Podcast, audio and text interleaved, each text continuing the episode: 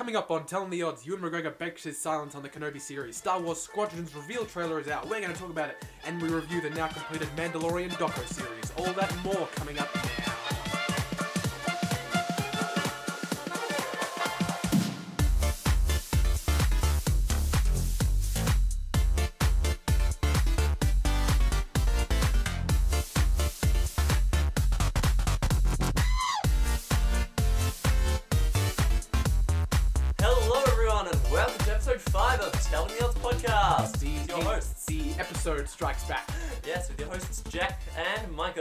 Doing this until episode 9 of this podcast. Yeah. that's- I didn't even notice. Have you been doing that every episode? No, no, no. I, sta- Okay. I started it last week. Yeah, I I so. a, new episode with uh, episode 4 and episode 5, the episode strikes back. That's right, we can go back round when we get to 11, 12, and 13. And then we get to 27, 28, 29. I can't even imagine what I'm going to do next week for Return of the Jedi. yeah. Uh, how's your week been, Michael? Good. Uh, preparing for a podcast yet again. We're, we're all up and it'll be good. Yeah. There's lots of actually like things during the week to talk about. Like I Yeah. don't know, previous weeks we've like kind of had to like struggle to find some stuff, but uh, this week There's some actually like y- most of the time it's either news or but as, here's uh, something that might be happening that's coming out. yeah, but at, at this point, up until this point in the podcast, we've not, we haven't actually had something like visual Yeah, that's been that's been released or revealed by uh, a Star Wars subsidiary like EA Games. We're going to get into that shortly.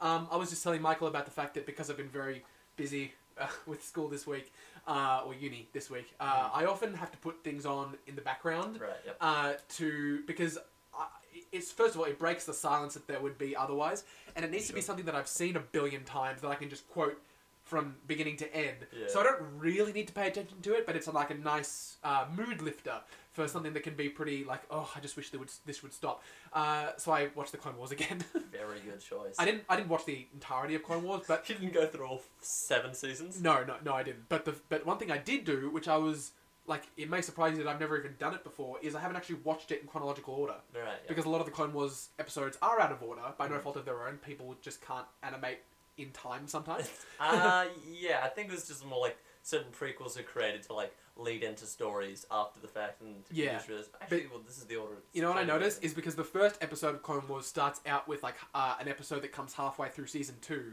where they first meet Admiral Yes. Trench or whatever. So Yeah. that is when the animation of Clone Wars really started to get good. Yeah. But then- then it gets bad. But then it has to because it's it because it's not in chronological order the way in which Yeah. they're released. It goes back to like very early season one of Clone Wars, Oh. and I think you mentioned it a while ago to me off the air. Yeah. Um, it's the arc of uh, when R two T two goes missing. Yes. And listen, I have the utmost of respect for Lucasfilm Animation. They have come so far. Dave Filoni is the god, but oh boy, the animation in some of those episodes. yes. um, I mean the the film is rough in a lot of bits. Oh yes, But you're, I think you're right. There was one episode in season one where it is so noticeable. oh yeah. You can you can like visibly see like the. Does it drop frames? I have yes, no no, it does. it It, literally frames. does because there's a. There, I I was like, because I mean, I, Yeah. I put a, a reasonably large TV where I was working, so I was able to watch it on Disney Plus, and there were like close-up shots Oh. of Captain Rex's face, Yeah. where you like see his mouth moving. I'm like, oh, good god. but um, but other than that, Good God! I still What's wrong with him? I still love Clone Wars. Um, Yeah. but anyway, uh, Uh, great, it's alright. They, great- they took a little to get into their shoes, and then once they were in them, there were some tight fitting Yeah. shoes. great sidetrack for, with for, this for the fir- great first uh, sidetrack for the first three minutes of the episode. Yeah. Uh, but We're anyway, talking about Star Wars news. yeah, uh, let's get into our Star, Star Wars news bulletin because there's been a lot of cool stuff ha- that's happening. But before we do, let's just get into some very quick housekeeping for you guys who are listening. Sure. If you are listening, thank you so much because Yeah. uh, we really appreciate it. Ourselves. Yeah, as we're a, grow- a small growing podcast, it's always very important to us when we like. It's almost like sad when I get to like, oh, it's at seventy plays, and I go after a couple of hours and I refresh the podcast feed, seventy-one plays. Oh my god! Yes!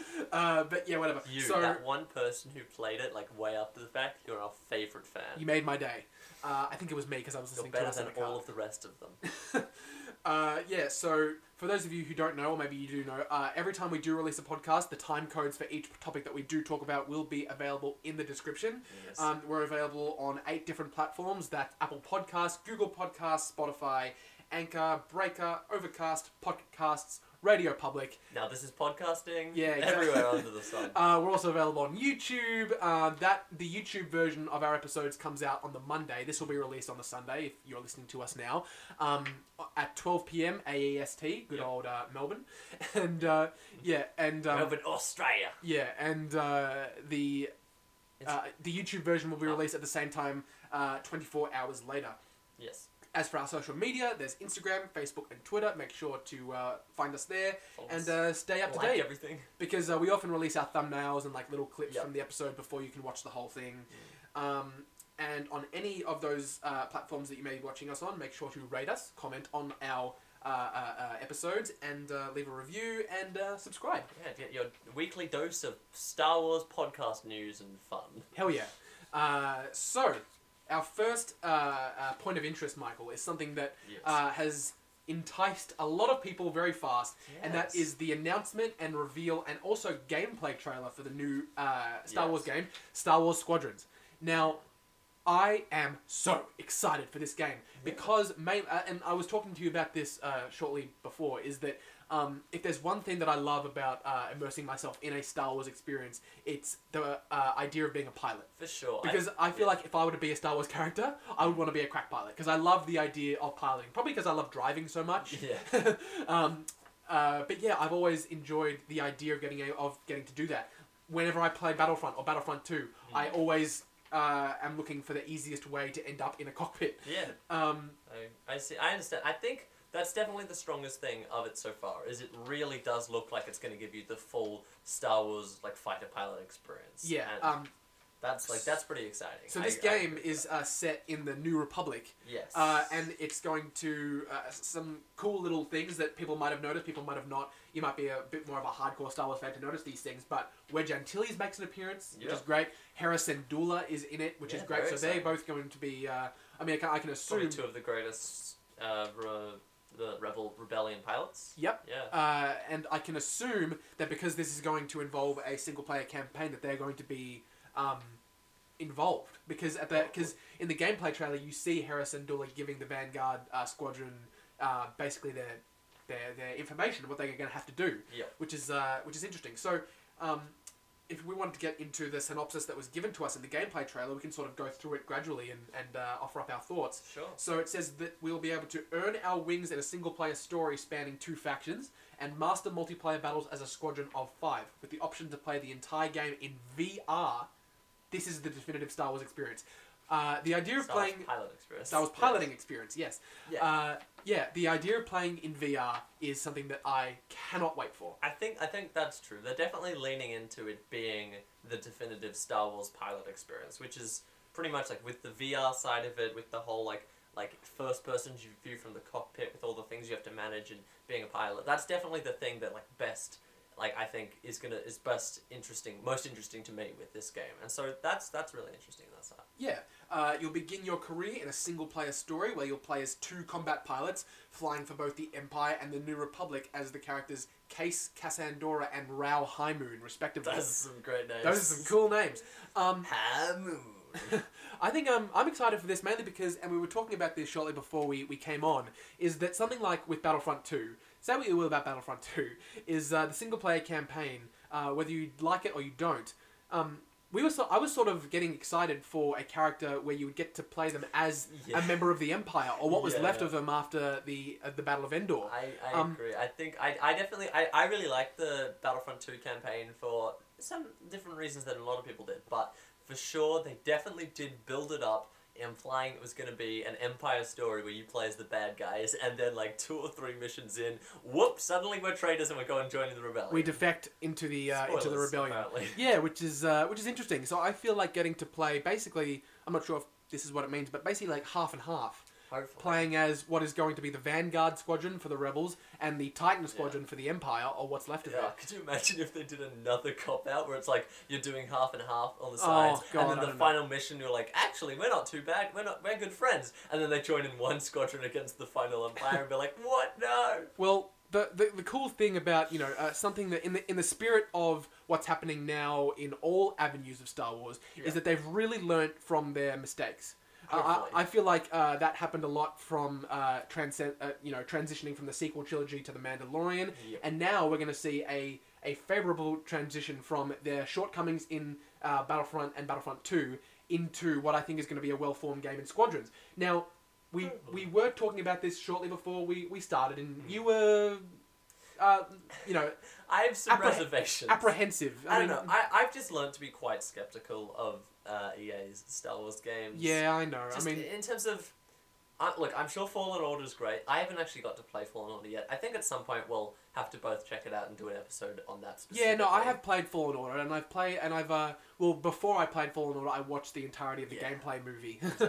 I like, I Um, like doing that stuff, but I have played it a lot. I don't Um, own it. I was playing it at a mate's house, but yes. um, the gameplay is great, Yeah. and the world that they constructed in that gap between three and four yeah. was great because That- there, exactly. yeah. Um.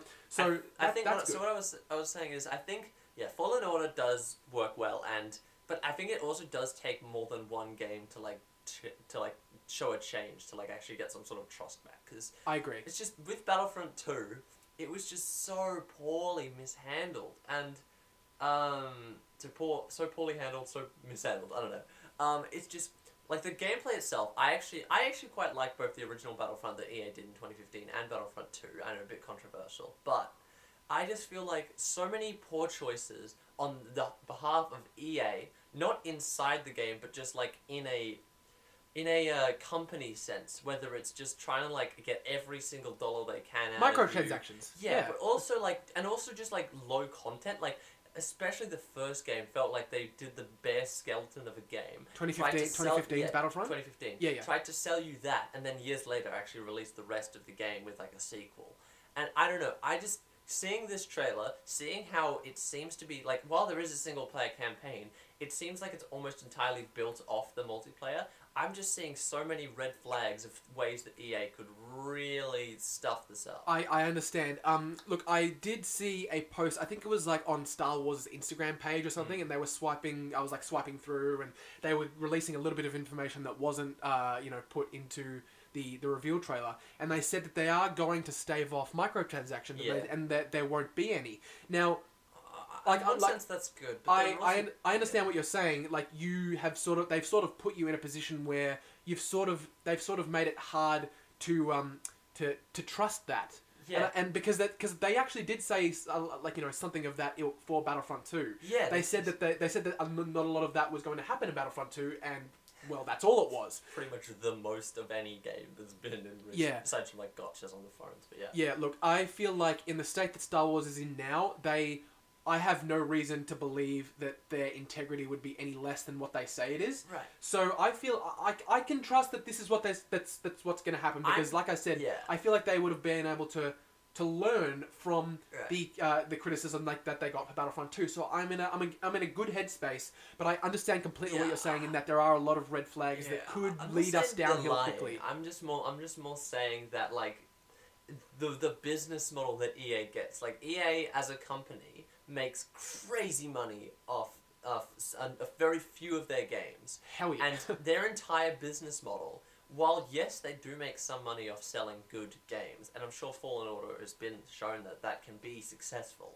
they their business model is is always to try and get their games to be successful which then they can milk their player base for years to come and i just especially considering how multiplayer focused this is like fallen order it would be very hard for them to do that and so that's why i think that was successful but I, I could easily see this game like a couple of years down the line just getting more and more egregious. I don't know. I just have my reservations. I think by far and away the, the piloting and the VR side and all that gameplay looks interesting, but I personally there are things I'm more excited about in Star Wars Universe to come than this. But I'm sure I'll check it out when it comes out. Yeah, um, I think that uh, from the uh, fundamentals of the game specifically, like the Yeah. things that they The game released itself looks fun. in the gameplay trailer, yeah. some of the stuff that they were talking about, how you know uh, the the instrumentation that you would often find Yeah, in a video game Exactly. is actually going to be presented in front of you in the screens that you would actually have in a, A cockpit. really unique u- user interface. I think that, That- that that's exciting. that is awesome. in a game dev- development sense, in, in the actual game itself, that looks really cool. I just have some reservations about the way that game, the the outside company and the outside things of the game. As a Star Wars product and as the actual game itself, I'm sure it'll be lots of fun. Yeah, something that I'm really excited for uh, for the game, uh, regardless of the things that we've been talking about, is uh, the way that it's really it's it really sounds like it's going to be um, uh, player orientated. Because the thing that I'm really excited for uh, was one of the last modes that they were talking about, which is um, uh, fleet modes, Yeah, which which has three stages. It starts out as like a five on five dogfight, and then you move on to the next phase where you have to take out two capital ships, and then you go for the flagship, which Mm. would hypothetically be either uh, like a, an MC80 for the rebels or a Star Destroyer for the Empire. Yeah, I, I, so I played a lot of Battlefront and Battlefront 2, and so in their Starfighter modes, they were pretty much all similar kind of multi-stage things, and Yeah. they were interesting. Personally, I would have preferred just a thing more more similar in vein to the original Battlefront 2 from like 2008 or 5 or whenever it came out. Oh god, I love those. I love those games. basically like like the fleet mode, but just like all one map where there was like I guess if you were closer in the middle, you could have more of a dogfight mode, and then on each side of the map there was like a, a capital ship that you had to try and blow up. Yeah. And so they have that, but it, it's kind of more structured, which it makes sense. Like the people who are making it, they- they're designing it in a multiplayer game sense. Presumably, at some point they'll probably want to try and make it like competitive. yeah. But while I think I would prefer a more immersive, like, the kind of like yeah, more open immersive type of gameplay to like fly around in, yeah. I can understand why they make their choices to make it more structured and and and segmented. Mhm. Well, the thing that got me really excited was that you know at the end when they're talking about this fleet mode thing, uh, meet your team in the social hub s- to solidify strategy, coordinate loadouts, and prepare for takeoff. That's funny. And then you can either- of uh, Star Trek, uh, the Star Trek VR game. I've played a lot. Yeah, but no, that, that that footage that they showed where all these avatars are gathered around the HoloNet table, Yeah. um, like okay, picture this, Michael. Yes. Uh, uh, come on this adventure with me, if you Right, will. Sure. Going into Um, the immersion, immersion. Im- yeah. what am I Imagine, saying? imagine this. It's, text mode. imagine this. It's a cool day, Yep. and uh, we're both play because okay, look, we're gonna end up playing this game oh, together. sure, definitely. Um, and whoever, I don't know, whoever, whoever else is with us. compatible. You wait. Do you own a you own a PlayStation Four, right?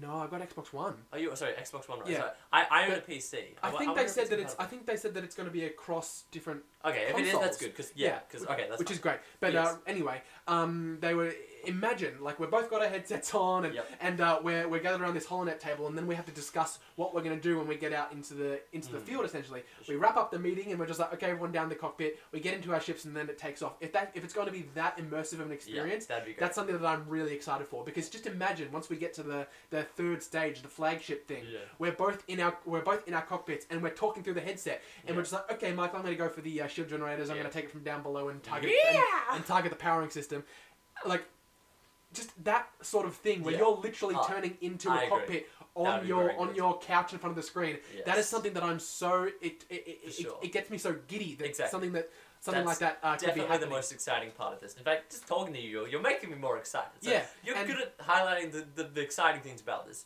Yeah. And then during that, I accidentally moved my mouse, like slipped out of the way, and I crashed into something. It's like, oh, well, because the thing that I like is that it, another thing that's going to be completely player orientated Yep. is what fighters you're using in Yeah. that moment. Because they were Definitely. talking about the different classes that they that you're going to be able to use because there are going to be fighters for, Yeah, for I think it's a good choice. But Yeah. I'm, I do wonder, the B wing kind of got got screwed over. It did well because the the classes that they're going to be using is uh, well in fighter class it's Tie Fighter and X Wing obviously yeah. in uh, Interceptor It's the Tie same- Interceptor it's and the my same ones personal they used for Battlefront 2. yeah and my personal favorite the uh, the A Wing and Yeah, uh, A-Wing's awesome. for I what have is it wing model. support ships the Tie Reaper and the U Wing the Ro- Rogue One's very own U Wing The- and um and interesting. which is cool the the bombers which are obviously the the Tie bombers and uh, and uh, Y wings Yeah, y- th- those are cool. The, the three choices, the bomber, interceptor, and fighter make sense. The support ones were the most interesting to me because yeah we've well never really the support ships are going to be able to keep allies safe and stocked up as well as disrupting enemy fighters Because this thing, So- yeah, because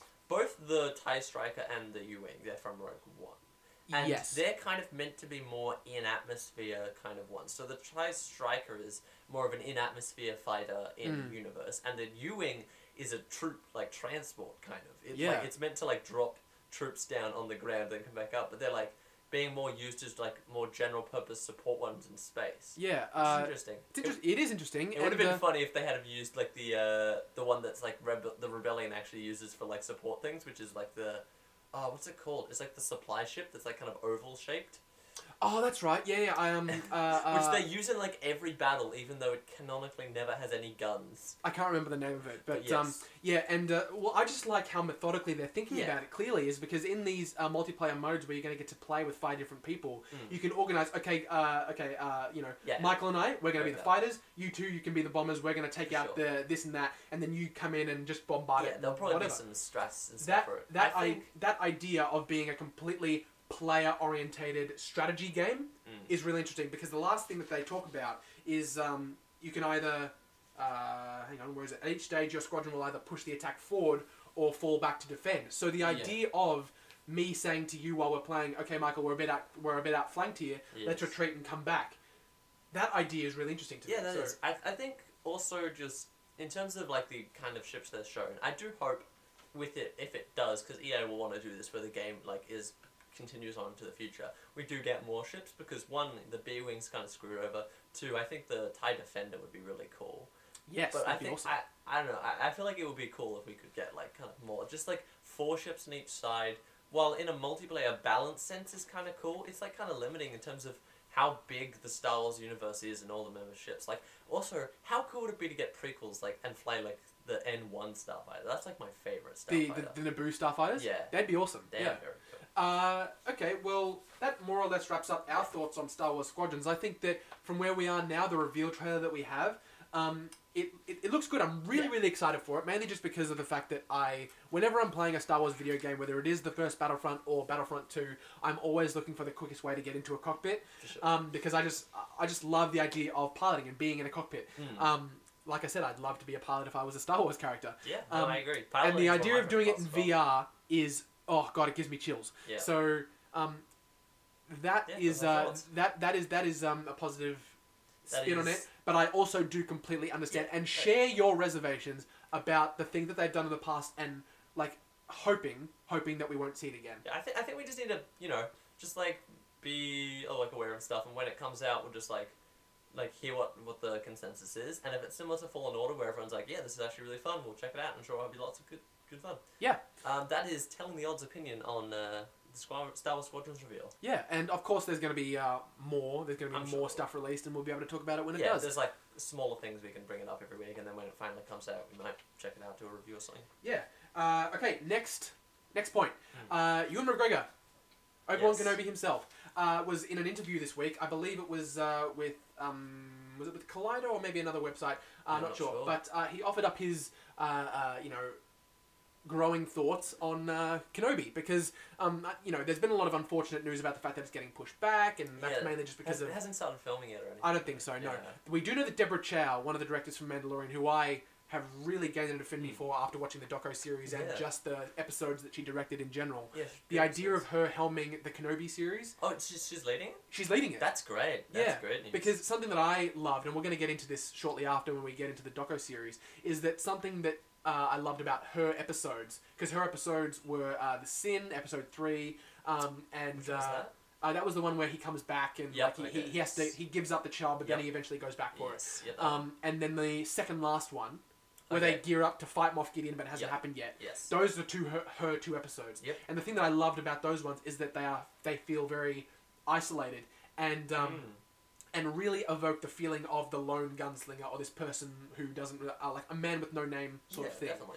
And no one solidifies that like Kenobi when he's on Tatooine. Kenobi. Yeah, so uh, I feel like she's to do great. But anyway, Yeah. um, what we're to talk about now is what Ewan McGregor was talking about in terms of how he's apparently way more excited for this than he was to film the prequels. And uh, he said, and I quote, I think I'm going to enjoy it much more. The prequels were all blue screen and, grease, and green screen, and it was hard to imagine.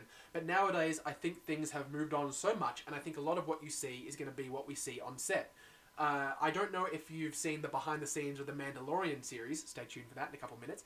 But they employ that incredible screen. It's pretty amazing. It makes you feel like you're in the place. It's going to feel realer for us act- for us as actors.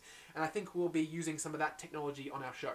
Yeah. So the I- idea that they're going to be using this um, LED volume stagecraft technology is really exciting because from what I've seen in the doco series of the Mandalorian and how they utilized it perfectly, Yeah. um, I don't imagine I don't imagine why you would ever have a reason to go back on it. Mm. because again, we're going to get into this when we get into uh, the Mandalorian doco series after this point. But um, it allows you to really be in immer- immersed in a place where you can't as easily go. Yeah, like you can have a smaller set to pretend like it's a la- larger area. Yeah, and the, and the idea of um, this this uh, this parallax distance thing that they've employed with the screen, Yeah. you are in maybe like you know a circular set that doesn't cover a lot of space, Mhm. but because of the uh, uh, you know Perspective. yeah because of the parallax perspective that they've adapted on this on this screen and the uh, like literally rendering in milliseconds Yeah. as they film. Mm. The idea of doing that is so so good because what he's talking about here is that it's going to be a more a more immersive than a blue screen or a green screen could I ever agree, be. yeah. Because if you look behind the scenes of the prequels, it pretty much is just them all jumping around. Maybe one specific, like, physical object they're actually interacting with, and then the rest of it's all just, like, the entire Yeah. background's just blue. I think mostly with a rid- with the Attack of the Clones and Revenge, I wouldn't know too much about Phantom Menace, because they used a lot of... Actually, they probably did with the actual actors as well. Look, it was it was used across all three films. Um, most of the some Yeah. some of them utilized it way more than the others I did. think Attack of the Clones was the one that used it by far the most. Yeah, uh, but basically, another thing that I would really, uh, I'm really looking forward to from this stance that he's given us is it's not just great for the actors, but it's also great for the directors because um, a lot of the time when you're make when you're using green screen, uh, hypothetically, if you were to take one of those scenes in like Mandalorian where uh, Mando's sitting on like you know one of those big crevices and he's Yep. nursing the, the child and the sun's going down and yeah. stuff obviously the camera has been positioned in a way that his um, his his mask and his interactions with Yoda, baby Yoda, plays off of the sunset, and it Yeah. creates this really aesthetically pleasing landscape. Right, Yes. making sure that that's done well Mm. is made all the more easy when you actually have it there with you. Yeah. Okay, when you've got a blue screen and the sunset is going to go in later, right? like, it's hard. it's harder to do Yeah. because you need to imagine where this sunset would go. Sure. But because it's already there on set, it's so much easier for the actors and the directors. It's So- like if you look if you look back at the Attack of the Clones scenes, like with the Jedi fighting everyone before they actually put the droids in, it's hilarious. They're I know. swinging around the lightsabers It's like it's like aw- randomly, and then the animators have to come in and put droids in like positions where they would be hit by things. It's I know. Uh, so yeah, I think that that is offering up a really, really positive perspective from from uh, Ewan McGregor's words, Yeah. and the idea that they are utilizing what worked so well in the Mandalorian Hmm. to Kenobi is something that I'm really excited for, and he's and he's clearly passionate about it. Yeah. Because I didn't want to have this, like you know, I mean, it's no secret that if you go back to something that's been so rev- uh, so revered by so many people, um, from an actor's perspective, Yeah. you know, I wouldn't blame them if they started to get tired of it because Yeah. it's not everything that they've done. Ewan McGregor has done so much other Yeah. amazing work. Like I I don't want to get known for this one thing. exactly because he's done career. he's done so much more amazing work like Trainspotting and Doctor Sleep, the Shining sequel that came out last year, which is Yeah. my favorite movie of last year. Wow. Um, oh, it was so good. Seriously, I can't tell you how good that movie is. Um, if I was Ewan McGregor, I want to get noticed for things like that instead of just being noticed for Kenobi every day. Okay. Um, but the idea that he's still really passionate about playing the character is something that's really um, refreshing and invigorating to see. So Yeah. uh, I can't wait to see Kenobi's return in Well, I his think own if you're gonna get known for like anything, for being like the one thing you're known for, Yeah. being Obi Wan Kenobi in Star Wars is pretty high up there. It's true, of course, and it's clear that he loves the character. Yeah. And I and that's why something like a Kenobi series is going to work really well. Like he's not a well, you know, the, the I mean the good but sort of like played out example of it is Harrison Ford. Yeah. Because Harrison Ford, uh, he's a he's a legend of Hollywood, but he doesn't particularly like talking about Han Solo. No. Um, so Because yeah, he has some crazy big characters outside of Han oh Solo. yeah, yeah, yeah, yeah, because he loves. Um, not only does everyone love Indiana Jones, but Mm. whenever he talks about it, um, Harrison Ford clearly loves Indiana Jones, Yeah. and much more than he loves Han Solo. I mean, my favorite character is probably Deckard with uh, Blade Runner. Oh yes, Blade Runner. hell yeah! You've seen Blade Runner twenty forty nine, right? Yeah, definitely. Oh god, that movie, seriously. Yeah, it's good, I think. But like the original favorite Blade Runner is probably my favorite film, or Yeah. at least in my top two or three. Yeah, that's another thing we got to do. We got to do at one point like just top ten sci-fi films, not just Star Wars. Yeah, we've got we'll get through the whole Star Wars uh, thing Yeah, first. because like something that you know obviously we've talked about Star Wars a lot, but um, we've always got an opportunity to branch out to all areas of sci-fi because originally the synopsis for the podcast was it's not just it, it, it will be Star Wars because both of us love Star Wars, I think but that's our focus. there's an idea to you know branch out to other things Yeah. like you know uh, I think we'll be talking about a lot of the uh, stuff that comes out of the MCU like later I'm in the sure year. when that or, when the world opens back up and the MCU films keep coming start coming out again, we'll eventually talk about them. yeah, we'll get more immersive in terms of things that are happening. But uh, yeah, that is what uh, Ewan McGregor said in terms of Kenobi and the stuff that they're going to be utilizing and bringing over from Mandalorian. And speaking of Mandalorian, let's get into Let's our get uh, into main topic of the day, which is the Mandalorian doco series. Now, uh, for those of you who don't know, most of you might know, is that after The Mandalorian was released, Disney Plus has put out uh, Disney Gallery: The Mandalorian, which is essentially So is it um, like a, a, a- series they're gonna keep eight doing? eight episode doco series on the making of the Mandalorian. They sort of uh, focus on a different topic Yeah. uh, every every week, and this is the stuff that I really love seeing because not only do I love Star Wars and I love sci-fi and I love film in general, Yeah. but it's no secret to you, Michael, that I love analyzing films. oh yeah. I love talking about movies, the way they're made, the directors, and their their path to how they uh, formulate what they're trying to show. the- why you love the original so much. Oh, absolutely. thing- Like I, I really enjoyed the Mandalorian, but like I and I knew some of the reasons why I liked it. But after watching this, it's just helped to highlight so many of the reasons why the Mandalorian was such a good show. Li- literally, the Mandalorian, the show itself, is literally made better because of this doco series, Yeah. because of the stuff you find out, Mm. and um, yeah, I feel think we should just get into it because I've because let's, uh, just, let's just jump right into it. I spent the entirety of last night rewatching all eight episodes and taking notes. So the first episode is about directing, Yeah. and um, I, like I said, I really love to, to listen to and uh, and uh, watch this stuff because, like I said, um, Michael, it's like you know you've known me for a while, Yeah. and uh, well, okay, we've we haven't talked about this on uh, the podcast yet, but uh, I used to have a movie reviewing YouTube channel, oh, and and uh, can I say the name or who you hate me for it?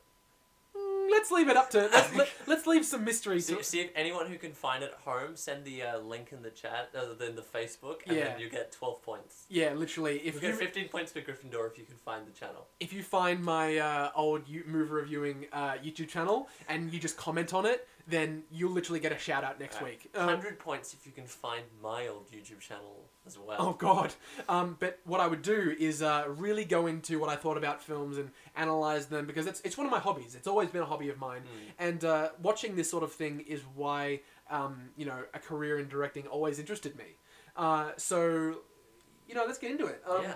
Well, clearly This was a great opening thing it was. because it really highlighted like the, the the all of the different people who were like like leading this thing. Like of course you had Dave Filoni and Jon Favreau who were like in like fully running the thing and like Yeah. everything behind it. But like each episode, it it showed how like like there was like when watching the show, you could get a feel that like some of them were more like tied to the main overall story, Yes. but a number of them were their own contained stories, or at least even once they were all the same story, had their own unique feel to it, as you were saying with um with the Deborah Chow's ones. Yes. And so this really highlighted how each director was able to get across their own feeling of each episode, and I think that was a really good way to show like show start to show behind the scenes of the Mandalorian. Yeah, something that was highlighted by Jon Favreau towards the end of the episode is how he enjoys um, uh, hiring smart people. Yeah. Because of course he's the executive producer. He doesn't direct any of them, but he's No. but he's obviously the overarching voice. Didn't direct And any of them, but he wrote every single one of them. right, Yeah, he wrote them and he executive and he executive produces them with uh, Dave Filoni and Kathleen Kennedy. Yeah. Um, so he enjoys, uh, prom- uh, you know, employing smart people, and of course he has done so in a way that he can uh, trust these people to go off and do their own thing and put their own spin on this amazing world that they've created, Yeah. but also have this overarching thing that connects them all in some way. Mm. But so in a lot of ways, every episode is is beautifully different, but they are all uh, they they all share a common theme, uh, which which is great, and that's something that Jon Favreau uh, helmed beautifully by being the uh, basically the head honcho of this project. So you know, Dave Filoni sort of spoke first about how um, Yeah. you know his history in um, Lucas uh, about his history in animation So with the it was great because he was like real different to everyone else. Yeah. he was just like up there. Well, it's clear fun. that he is the fanboy. Mm, he is the yeah. massive fanboy, and he shares that with us. And the and the funny story that he uh, that he told about when he first started working on Clone Wars is how because there wasn't a Lucasfilm animation yet. Yeah. Lucasfilm animation was created for Clone Wars. And he was talking. He, he thought it was a joke from the SpongeBob guys because he because obviously he'd worked on SpongeBob and a lot of the people who he worked with, he thought that the people who worked on him with that had put this woman up to like you know this woman who's saying like, hey, uh, George Lucas recommended you. G- we'd love to have you on board for this Clone Wars um, uh, thing we're doing. Yes. And it was like, okay, did the SpongeBob people put you up to this? it's uh, so good. And it was like George Lucas recommended you. Oh, George Lucas recommended me, huh? Yes. And then at the end, they were just like, wait, wait, this is real? Oh my god, I'm so sorry. Yeah, I'm totally the guy. Yeah. And uh, he, he went into the fact that like, no, I'm totally the guy. I, I'm making a, a Star Wars costume in my garage, there, which is which is great. I love to see him just like lose control as a fanboy. the SpongeBob people are I know. Did the SpongeBob Right. people put you up to this? Such a good line.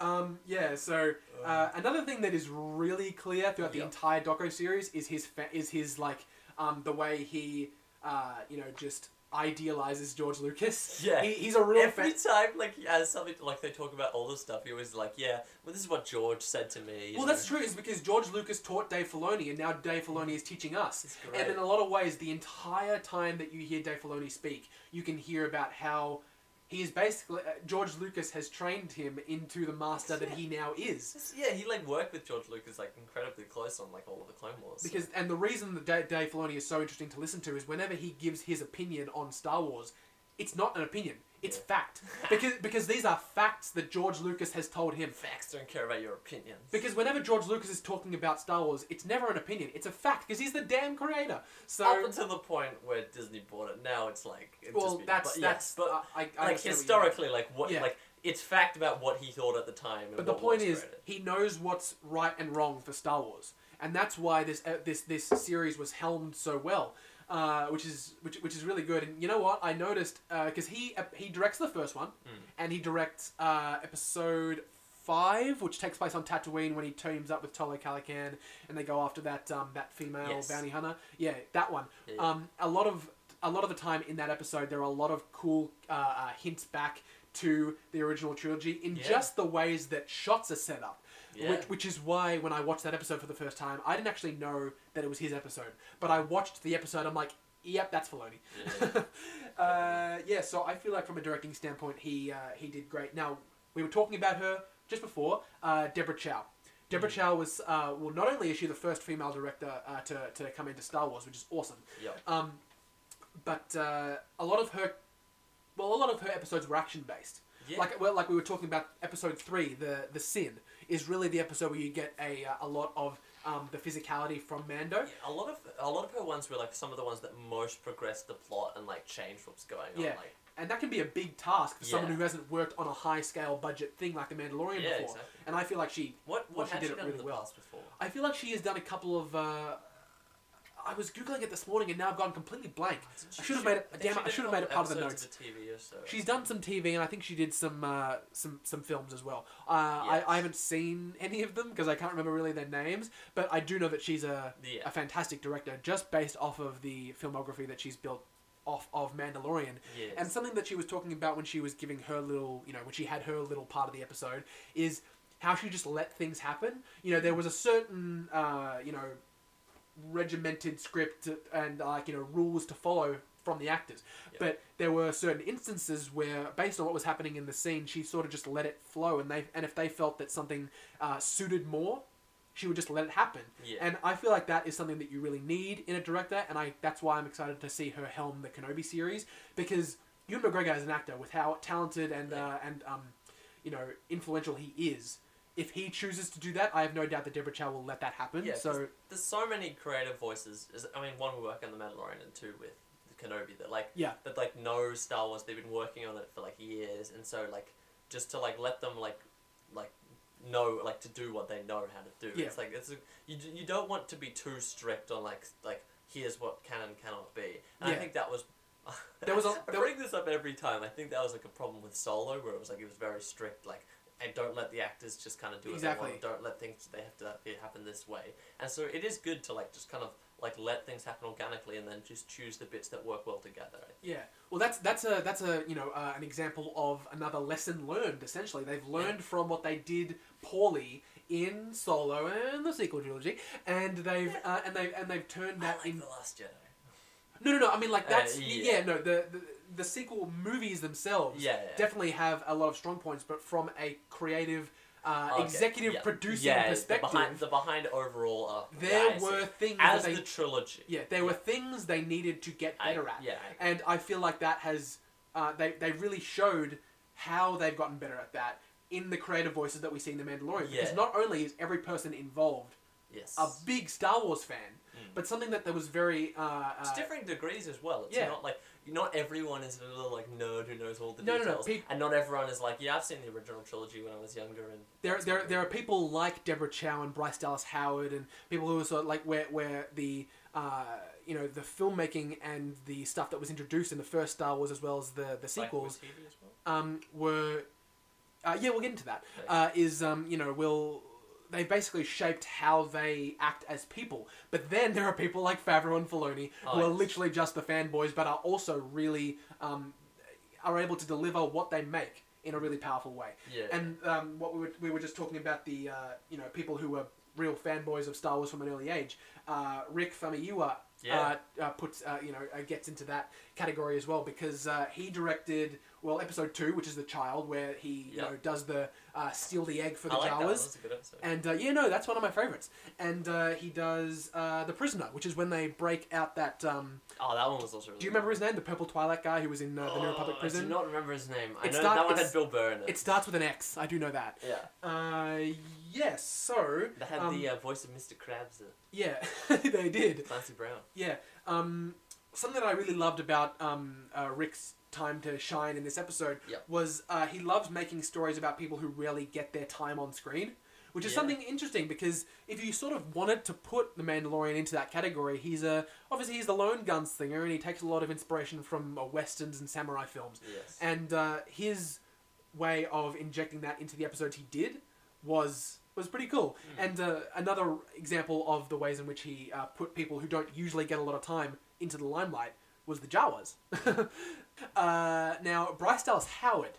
Bryce Dallas Howard, who directed Sanctuary, my favorite ep- uh, episode yeah, like of, the, the, of, of the one. Seven Samurai episode. Yeah, um, I think she did great because not only did Bryce Dallas, uh, obviously Bryce Dallas Howard, this, uh, the daughter of Ron Howard, the director of Solo, Mm. um, the idea that she got to like literally at the age of like no older than ten, Yeah. got to go to directors' meetings with her dad, who was having meetings with like George Lucas and uh, Kurosawa and stuff. The idea of doing that is like, it, oh god, it's it's chilling. Yeah. But the idea that she said that she fell asleep was a little bit like, what are you doing? Wake up!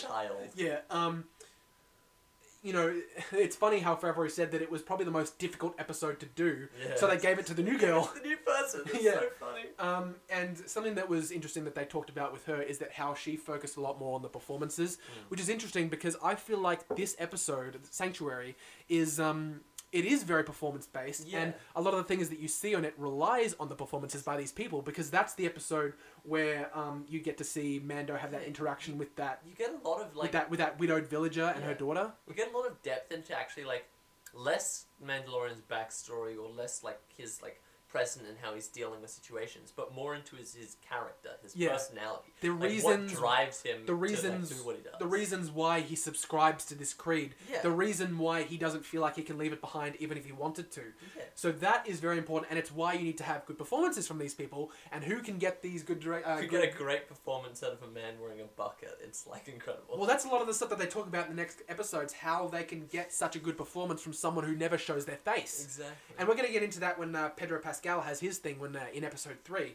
But uh, yeah, I think she did a fantastic job. Now, someone who I love is Taika Waititi because Taika Waititi is um, well, he tells the story in the first episode about how he would never get hired to do anything. Yeah. So him and his uh, uh, his directing and writing partner had to basically put things on for themselves and like you know just make their own props and hopefully Yeah. people would understand what they were trying to do. So he really offered up this um, this uh, perspective of an amateur coming into a really professional stance because he went Yeah. from what we do in the shadows to one of the greatest comedies of all time, Hunt for the Wilderpeople, to now bigger budget things like Thor Ragnarok and Mandalorian. because like if you compare it to like Bryce Dallas Howard, who's like a great director and great actor and stuff, but Yeah. like she comes from like a family of like directors and like Hollywood, like she's a director. She's, she's literally a princess of, of, of, of Hollywood. kind of yes. so it's like like it comes from that world, and so like Taika Waititi's the complete opposite. Like he comes from New Zealand on the I other know. side of the planet. It's like us making it to a direct to, Yeah. to a Mandalorian like to a be a Mandalorian director. as younger, like was just like and like was interested in like art and like film and, Yeah. and just made it like himself. So that's And look, I, I. I just love the flair that uh, Taika Waititi brings to everything he does because uh, I think it was um, uh, the guy who plays Moff Gideon, and I and I'm uh, you know losing uh, his name. Giancarlo. Giancarlo Esposito. Yes. Uh, uh, yes, thank you. Uh, yeah, he was talking about how a lot of the time when Taika's directing, he is incredibly serious and he appreciates the work, but he's also very playful. Yeah. And that's that's something that I would love to see if I was being directed by someone. I would want it to be someone like Taika Waititi who can inject Yeah. so much fun and humor to what he's doing, but in the long run really appreciates it. He's, he's so interesting. In He's so quirky. As well. God, I love him. He like, I, I, it has to be played. He puts on like such a like nervous, like purposely like un uncoordinated like Well, he- way of speaking about things. Well, he's clearly very humble. yeah, yeah. and then like throws in just like some like very hard to read sarcasm, which is great. Well, the thing that I loved So in the first episode where he literally just roasts the entire production, Yeah. and he's just like, "Well, to be a part of it was uh, really embarrassing. Really, I mean, all these directors they don't know what the hell they're doing, and uh, So uh, like a lot of the technology, it was I was quite embarrassed to be a part of it. Really, I'm like, I love you, Taika Waititi. Uh, yeah, so that was a really good insight as to how the directors worked, and uh, the, Yeah, it's good that the, these be- round tables that they have Yeah. was such an was such a great idea of how to, to work this this series. Now, Yeah. episode two is very much about well, the title is legacy Mm. because in this episode they don't really focus on the Mandalorian a lot. Yeah. They just focus on what brought them into the world and what effect Star Wars had on them. Yes. Yeah, Um, more talking about like the, the the what inspired the Mandalorian or like things before Yeah. it that like led into it, and so like less about the show, but still important as to overall how it was developed and like what went into Yeah, it. Yeah, well, s- some of the things that they really ter- uh, talk about in terms of what informed the Mandalorian about what Star Wars has done previously, and I think it was Pedro Pascal who said this, is that um, it's a universe that could be no m- like it could be no more different than our own, but a lot of the time it mirrors what it, what we go through as humans, right? Yeah. So it's a very it's a it's a it's a fantasy world, but at the same time it is about us. It is about the human struggle. Uh, yeah, which, that's which most, is- most art like is like a metaphor, or at least it's a it's a world which is used as a metaphor to like show something about humanity, to like Yeah. teach an idea, and that, that's and really you know they don't just talk about Star Wars. A lot of the time, I think it was Bryce Dallas Howard as well up- as the visual effects supervisors that were sitting at the were- that were sitting at the table, like John Knoll and a couple of other people. Yeah, they bring up Jurassic Park. They brought up Jurassic Park exactly, and you know the idea of bringing visual effects because that was the first time that really um, uh, n- newly defined uh, generation of special effects was was introduced, which is what in Jurassic Park, the idea of bringing dinosaurs back from the dead. Uh, well, you know, not literally, but the the idea that people would see that and then they would have a, a really great reaction to it as in, oh my god, I need to know how they did this. Yeah. And that sort of thing is what gives them their gateway into this this career. Yeah, which like is all awesome. of the special effects people, they all have that story of like the thing that inspired them to like commit to like the art and that Yeah. of creating these crazy effects that like make some of these films like so special. Yeah, and uh, no one rap. It's one of the literally the best things I've heard about Star Wars ever. I implore you, listeners, to uh, just listen to. I literally uh, put it down in the notes as Dave Filoni's beautiful piece of word art, because he goes, he, he does like literally a verbal essay. It's like right at the end. Yeah, it's, it's, It, it, it starts from. Please check it out. It's from uh, 21 minutes and 30 seconds until the end of the episode, where uh, he he basically talks about Star Wars in such a beautiful way and and and shows Anakin's journey Mhm. and how Luke is part of that. Basically, a father and son story about how Star Wars is about family. Yeah. And I'm not like I literally tried to write down the entire thing, but it's seven minutes long, and I was Seven and it would and I couldn't do it justice like he could.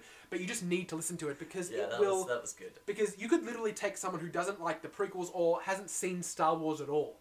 If you just if you just have them listen to this little spiel that Filoni goes on, Yeah. uh, you will instantly understand Star Wars and why people love it so much. You will instantly fall in love with it as well. I think, So I think yeah, it, it is interesting though just to get like Dave Filoni to like have like just an entire like basically as you said like word essay or whatever in his head. I, I think that that was interesting because like his perspective is such a unique one to Star Wars creativity. Like yeah, it's especially like the more high production things. Like this isn't a film, but it's the closest to a film probably they've done in Star Wars that isn't. A oh film. yeah, And so, like, since the films have always been just like more filmmakers, they've always been like directors or things outside of maybe George Lucas, who was more passionate about it. yeah, So, getting Dave Filoni, who's such more a unique voice, who has understands the wider scope of, of Star Wars as as it's like in its own sense. Like that's really interesting. That's why I think one of the reasons the Mandalorian was so unique and fresh and, and really awesome. Yeah, uh, I feel like he was definitely like like we said the biggest fanboy on set. Like there Yeah. were times when he was. I think there was like a clip that they showed where he was going through the props with um with Jon Favreau, Mm.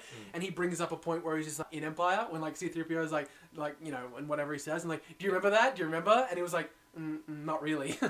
but Dave Filoni's so energetic about everything he sees Yeah. that that's why he's such a great creative voice and when he goes on this like i said beautiful piece of word art a lot of this a lot of the, a lot of it aren't his words they're george lucas's Yeah, words and because george lucas is bloody george lucas again these aren't opinions this is fact I think so I think with the prequels, while there are some criticisms towards it, I think the criticisms aren't, mm, or at least in my opinion, my criticisms I have aren't so much that what it was trying to say was like poorly constructed or wasn't really thought out. No. It was more that just it was like maybe not executed the best or, or didn't come across as as clearly. But like like if you can view it and you know it as well as like we have or Dave Filoni does, yeah. and then you understand the outside what it was intending to be it does enrich what is there. And so like in one sense it needs to be like an art a piece of art should contain what it wants to say on its own but Mhm. like getting that outside perspective of what it's trying to say definitely does enrich the original product i think so too. Uh, that's a good way to end up uh, th- to end the uh, discussion on episode two, Legacy. Yeah. Episode three is all about the cast, exactly and uh, well, when I say all about the cast, they interview the main, the basically the three, uh, um, Three biggest you know, characters the biggest characters, which is Pedro Pascal as the Mandalorian or Din Djarin, um, uh, Gina Carano who played Cara Dune, and Carl Weathers, the great Carl Weathers who played Greef Karga. yeah Um, so boy you got a stool going sorry it's a reference to have you seen arrested development uh, I watched one or two episodes of very it. good carl weathers plays a satirical version of himself in it where he's Oh, like really? a failed actor it's very good Yeah, well, something that was, and you sort of touched on this, and we're going to get into it because this is the episode where it's most heavily featured. Is uh, Carl Weathers says like straight out to Jon Favreau in pure Carl Weathers fashion. He was Mm. like, "I was very excited to work with you because I knew your work, but I always got to see the script, man." Yeah, That's what he said. That's like a direct quote. Complete and uh, opposite to who was? Oh, complete opposite to Liam uh, Neeson. Liam Neeson. Yeah. He was like, "Oh, uh, I'm not going to read a single word of your script. I'll just play Qui Gon Mm. Jinn." Um, you know, to each his own. Liam, you do whatever you want. Uh, but uh, Carl Weathers, he he talked about how um, you know he hadn't acted in a while, but he took one look at the script and just instantly, you know, basically fell in love with it. Yeah. And the main thing that he focused on is what you were talking about, Michael. Is um, you know. You know, he's acting off of a character Yeah. who never shows his face exactly. and that can be really hard to to um to to to get a because a lot of the time acting is not acting at all. It's reacting. It's, reacting. That's that famous quote. Acting is uh, acting is reacting. Uh, you're playing off of what the person next to you is uh, is giving you, yeah, yeah. and uh, a lot of the time, you know. He's not. Uh, Pedro Pascal can't give you a lot because you can't see his face. Which so you- works for the character, but it's just Yeah. it'd be So- infuriating for the actors. So it's so important to get the physicality of the character right. Yeah. And a lot of the time, what they were talking about is a lot of that physicality actually comes in, well, lack thereof. A, a lot of it is stillness. Yeah. Uh, a lot of a lot of Mando's stillness says a lot in the in these episodes. yeah, And uh, you know, Carl Weathers, you know, he praises him and says that you know it was um, I couldn't see your face because these two things here, the eyes, Yep. uh, these two things here for the listeners, yeah. uh, pointing at the roof. Yeah, these two things here for the podcast. This is for all you know, I could be looking at the roof. Yes, peace, man. yeah, uh, yeah. He was talking about, you know, your face can be saying something, but your eyes can be saying something completely different. Yeah. And I love to hear Carl Weathers talk about that because he's been an actor for so long. Yes. Uh, and you know, so it's a real testament to how good Pedro Pascal played the character. Yeah, definitely. Because, well, you know, if you want to get into him next, uh, Pedro Pascal, who plays the Mandalorian, uh, well, his his voice is great. He He's got plays it really well. Pedro. He has got a really fun personality, and something that he. A funny story that they were telling is how he seems to get injured on every Yep. uh, on every set that he's on. But this one was was Yeah. interesting because I think it was he was talking about how uh, He's covered in like he was he had, he'd gotten his makeup done for because this is the scene where they actually show his face Yeah. in the burning you know when he thinks he's about to die. exactly. Um, so he's all bloodied up, of course. He's got his scars that they've all put on. They've all been put on on makeup. And then he gets out of his trailer, and then he like hits his head on like a piece of plywood or something. like and that, yeah. yeah, and then That's an injury, which yeah, he got a really bad injury, apparently, like a head injury, to the point where he was bleeding out of his nose, out of his ears. I'm like, oh my god. And then it got to the point where he was on set, and Gina Carano and Carl Weathers and stuff, they didn't even realize that it was happening because they couldn't distinguish between what the fake blood and the real blood. And um, they were telling a story about how he needed to go to the hospital, Yeah. but the, but he was so professional about it and he was so committed to the character that he came back right after and continued acting. Right, but And- like also at the hospital because they were like had to bring him there immediately. He still had the fake blood on, so they thought it was like his injury was like worse. That's right. Yeah. Jon Favreau was talking about the fact that you know they needed to take him to the hospital, but because it wasn't just the real blood, it was also the fake blood that he had all over his face. They were just like, "Look at this man, he is dying." He's dying. so they got him in instantly, which is pretty Yeah. awesome. I mean, credit to the makeup people then. Yeah. They made it did make it look like. He was if you ever want to get into a, a, a hospital room, you know, in What? in, in no time flat, just get the Mando makeup artists to uh, doll you up a little There's bit. gotta be more effective ways of doing that. I know.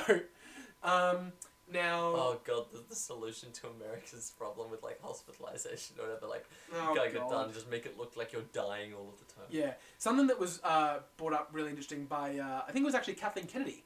She was talking to uh, when she was talking to uh, either Gina Carano or um, Pedro Pascal about how every Star Wars character has a silhouette. Do you know what I mean by that? Where yes. you can you can see them from like a mile away, and it can just be their silhouette. That it's completely bathed in, in, in darkness, but you can tell who Who they is, are because sure. because that's how recognizable Definitely Star Wars characters original are. trilogy character. Definitely. And most most of the other ones. I feel like, especially with Mando and with uh, Cara Dune, Yep. they really achieved that well, and that was a lot in uh, part due to you know uh, Pedro Pascal and Gina Carano, and we're going to get into Gina Carano now because she had a lot of cool uh, stuff to say. Mm. Yeah. Something that was interesting that she didn't even know on the day that they were doing this you know round table discussion is that they concept arted Cara Dune's character with Gina Carano's face Yeah. before they even cast her That's which is awesome. Um, it becomes a challenge from a performance perspective with a character that never shows his face, like we were talking about. Yeah, definitely. But the good thing about you know Gina Carano was that you know uh, not from- not only does she have a history in uh, you know Mixed mixed martial martial arts, which is great, which is why they were all like so impressed when like you know there's that scene when, Yeah. when Mando gets knocked down. It just and picks she, her up. it's not a stunt double. He like Yeah. she like literally picks him up and just Mm. drags him in, and everyone was like, "Whoa, that's awesome." Yeah, he's way heavier than that. uh, you know, so uh, yeah, she, and she definitely captured the physicality of the character like amazing. well, that's another thing they were talking about. The reason they that she, uh, you know, uh, carried the physicality of the character is because of her uh, history in mixed martial arts. She knows what it's like to punch someone for real, Mm. but also to take a punch Yeah. and how one would react to that. So seeing that in the show was awesome. Yes. Uh, yeah, so uh, that was pretty cool. And she also just goes on like a whole like fangirl rant about Carl yeah, Weathers at one point, funny. where she just goes on like a three minute thing about how much she loves him, which is which is which is sweet. I like to hear. it. Carl Weathers as well. It's Yeah, great. because Carl Weathers is just sitting there like, oh, thank you, Gina. Yeah, it was very nice. but So they had uh, a good, they had a good dynamic. I, I, I like that because like yeah, because they were they was also saying how Carl Weathers was like originally going to be less in the show, but then they brought him. yeah, back. that part where Mando shoots him, but the best guy saved his life because he's got it tucked behind his like thing. He was act- he was originally supposed to die, yeah, but Ma- but Carl Weathers enjoyed being a part of it so much that he was well they they, they kept him in. yeah, The, the good thing about Carl Weathers' character, uh, Greef Karga, is that throughout the entirety of the series, he's not really the good guy or the bad guy. yeah. He sort of flip flops from like you know the guy who's antagonizing, but also help ends up helping them towards the end, right? for sure. Um, no one could you know uh, show that better than someone like Carl Weathers. With Yeah. you know he's been in Predator. Have you seen Predator? I have seen. Yeah, uh, he's been in Predator and a lot of that cool thing where he's sort of played that character. Yeah, definitely. Dillon in Predator is a lot like that. Very similar. Like, yeah, they're like friendly at the start. Then you kind of like he kind of betrays him and stuff. Yeah. And then to the end, they like need to work together. So, Yeah. yeah, makes sense. Yeah, that was awesome. Uh, yeah, so that's so- from, from a cast perspective. Again, it was really interesting to see. Uh, episode four Yeah. is all about the tech they use, and we were talking about it. This short- was an interesting one. it was really interesting. I really loved this episode, uh, and we were talking about it shortly before with Kenobi, yeah. um, where they use this LED volume screen and this stagecraft technology to put them in you know these scenarios that they couldn't go unless they had a green screen on them. But they employed it in, in such a way that it is available on the day, yeah. so you can get better um, you know uh, uh, uh, reactions from the the cast. And like we were talking about with Kenobi and how Deborah Chow is going to be able to tackle this when she's working with Ewan McGregor, Yeah. they're able to set up their shots and play off of the, the light, the lighting, and Yeah. the, the shadows that this landscape provides. I mean, it works so well with the Mandalorian because it's got such a shiny helmet. Like you do Yeah. need Like that's the, that's a problem that that green screen has like all the time. It's like if you have anything shiny, then when you film it, you have to like remove the green because Yeah. the green like shines through it, and then you have to like add in reflections like individually, and it's just a lot of effort. But like the LED screen allowed it to be a still a high budget show, Yeah, but it- it, it- allowed it to feel like a movie each episode in the way they could capture like massive sets, which they just couldn't do before. it just made it so that it was like they were there and that whole For thing sure. it, it, it- like you know you were just talking about the fact they need to if you're working with a green screen in post what you have to do is a lot of the time uh, take away reflective surfaces and uh, fix that in terms of what is coming off of a reflective surface like Mando's mask and stuff like that Yeah. so a lot of the time reflective surfaces uh, need to be taken away or in- just or they're CGI Yeah, and they're not but in this- physical reflective. but in. Mando they embraced it yeah, they're able to embrace it because of this new thing that they're using, which is just so cool. By the Yeah, way, very How- much. I just love like looking at it. It looks so. I just want to be on that set. It looks I know, great. it'd be so much fun. I know. like- you could like have a computer like control like the uh, the background and then and just like set it to like any. Well, that was another thing they were talking about with the game engine. yeah because sense, they, yeah. they they they uh you know compared it to when you're playing a, a video game. Say if you were playing Battlefront Two and you're in the cockpit and there's that part where they're like in an X-wing heading for like a Bespin outpost or something. yes. If you you know you've got what's in front of you on the screen, but if you decide to turn right in your X-wing, Yeah. there's going to be a whole new array of clouds and detail that wasn't on the screen literally a second ago. Yeah. So they need to be rendering new stuff millis- Exactly. milliseconds at a time. Yeah, and it's shown that like game engines have become like so much over time that they're able to become more and more realistic. And with this, they probably would have like custom designed it for this specific purpose and had a very powerful computer running it, where Yeah. you can have pretty much photorealistic looking like backgrounds and, and models and stuff rendered in real time, which Yeah. is just unheard of. Never would Oh, have been it's able so to done, cool. Like, Like I, I just love that they are using this sort of thing and the way in which they're innovating on what has been done before Yeah. and making it so that it's all it's like a really unique and interesting innovation. it is really like when I, when I saw them because they, they show it in use Yeah. because they, there's like footage that they show of a scene in action once someone's caught out and they're, the actors are actually acting Yeah. and you can see the screen moving with them because the camera itself is moving because the the screen itself needs to change Mm. as the positioning of the yeah, camera the moves angle needs to change. Yeah. exactly because and the the best version of that is in the last episode when they were filming the last episode and they're going down that huge tunnel Mm. because that entire thing that you see in the episode the tunnel the, the the thing that's getting further away and the opening that's getting further that's getting closer to them that is all the screen so Yeah. and, the, and the actors talked about how it was almost it, it almost sort of gave them motion sickness because Yeah. they are literally because they are completely enveloped in a screen that is moving and it's in a such and, and the perspective is perfect because the opening is getting larger as one does with act with, with human sight Yeah, but um, so the, so the screen and stuff is moving, but in actuality, the boat that they're in and the humans themselves aren't moving at all. Yeah. Which is, That'd be crazy for the body just to. it would be really really going on. crazy. I feel like It's kind of like with VR. yeah. like- well, Gina Carano said that it gave her motion sickness, and I can completely understand why. It'd be very um, unnerving, but a but a but a welcome uh, sense of uh, A surprise to be sure, but a welcome one. Exactly. uh, oh God, I love you, Michael. so good. yeah. It also it also made me oh, think like said I know. Clearly, you know, oh yeah, but you know, clearly, uh, you know, it's high budget. Not everyone's going to have access to something like this. But it's like, have they just made green screen obsolete? Yeah. Uh, well, that's the thing. Like, it's it's an evolution of the technology, yeah, and like the best parts of technology also like keep like parts of what was in the past, and like are able to like adapt Yeah. with it. And so like there will be situations where it's just better to use green screen. Well, you can understand why this is basically the next phase on from green screen because Jon Yeah. Favreau himself says that The Mandalorian is the first high budget version, uh, high budget production to use it. yeah, It's definitely. literally the first time it's been used I- ever. I think actually I think uh, there was a Tom Cruise film. I think it was called Oblivion, which used it in like one scene. oh right, bit like yeah, out, yeah, yeah. out of a window or something. yeah. That was like they used a thing very similar to it. Yeah, But and yet for this- sure, this is the thing that used it like This for, is like the practically this is the first time that they've used it basically every time. Yeah, Which, which you'd want to use it because it just works. Yeah. so well. And like we were saying with uh, what we're going to be able to see in uh, in Kenobi, a lot of the time with blue screen, and, and Ewan McGregor even talked about this when he was asked, is um, you know, you're not able to uh, get the best emotive response out of someone Yeah. when it's ac- when it's not actually there. I mean, if, if you ref- change it kind of not to Star Wars, but in a similar vein, with like Gandalf, with like uh, what's his name? Um, who's the actor? Oh, Ian McKellen. Elijah Wood, No, Ian. McKellen.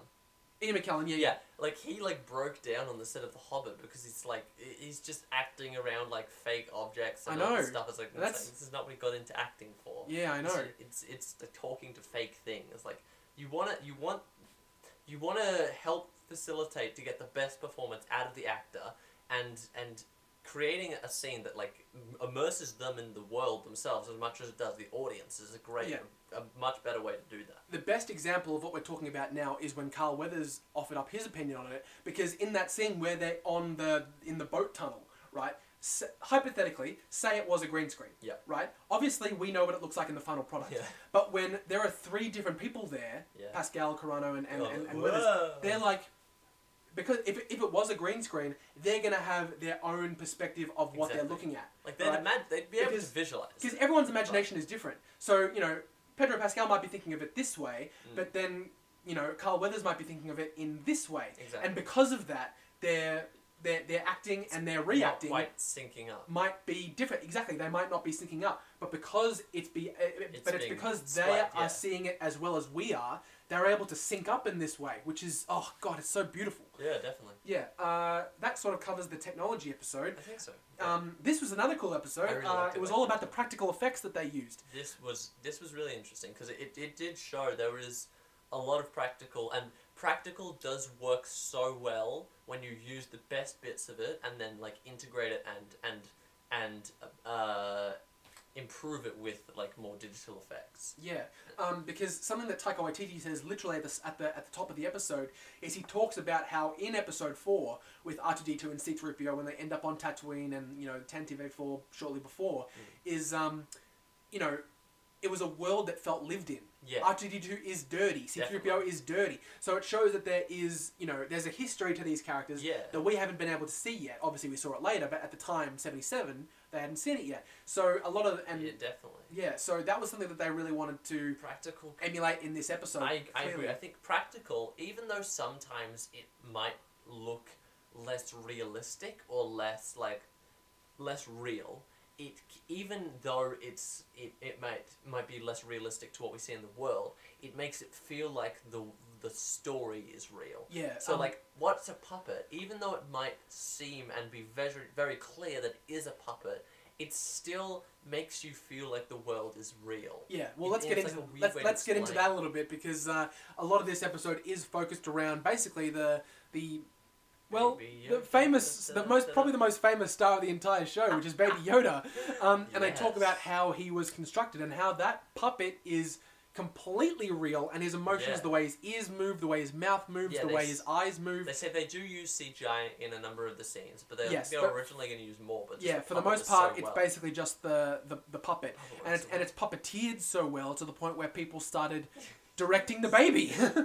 Werner Herzog, whatever, started like talking to the baby, the the, the puppet. I know because that- so good. they talked about that. I think it was um, like it was it was Deborah Chow who was talking about how Werner Herzog, who plays the client, uh, he was um, he he started talking to the the the, the baby. Yes. pro- people probably thought that he was insane at that point, So but but he has his little point where they talk to him in this episode where he gives his thoughts about how um, he's just so happy and pleased. Yeah. It was so good to hear someone be so happy and energetic about it Yeah. that filmmaking and uh, just production in this at this point has reached this point where we can have things that aren't yeah. alive feel so real and he calls it like he in his Yeah. beau- in his beautiful german accent he says it's hauntingly beautiful yeah. very much to my liking he Does, says does, it make after like seeing the puppet and all the way it moves and stuff? Doesn't it make you just want to have like a physical baby Yoda puppet next to you that like I moves know. around?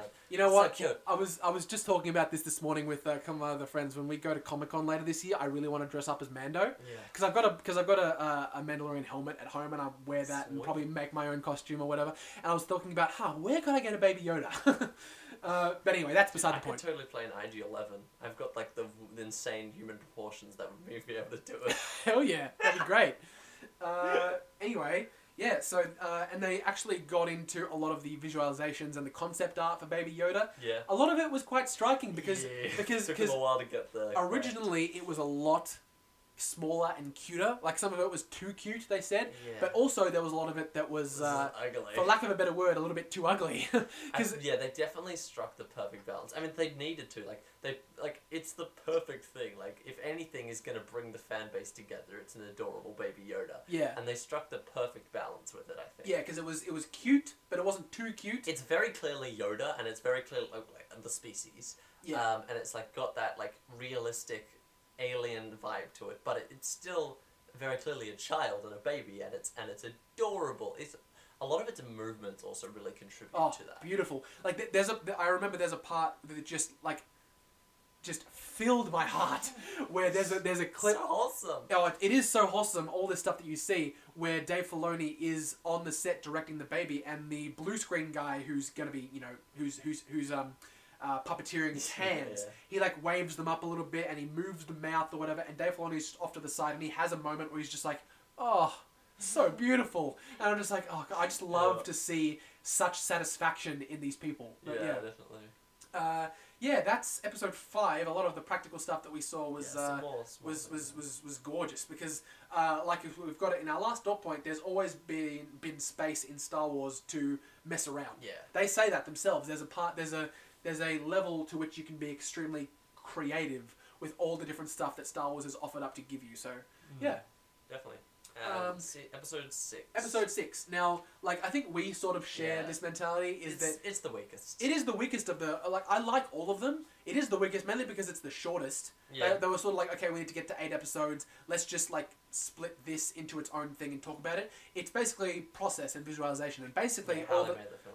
yeah all they do talk about in Not this. film. I- you know, the the episode and how it flows is fine, but a lot of the stuff they talk about, content wise, is interesting because they talk about previs. Yeah. They talk about how previs was used, uh, you know, in its in its complete extent in this on this project because a lot of the time, uh, you know, the directors Bryce Dallas Howard and uh, Deborah Chow they talk about how previs is used, um, you know, sparingly in other projects to give you an idea as to how a shot should be laid and give the directors an idea as to how they should go about making their episode.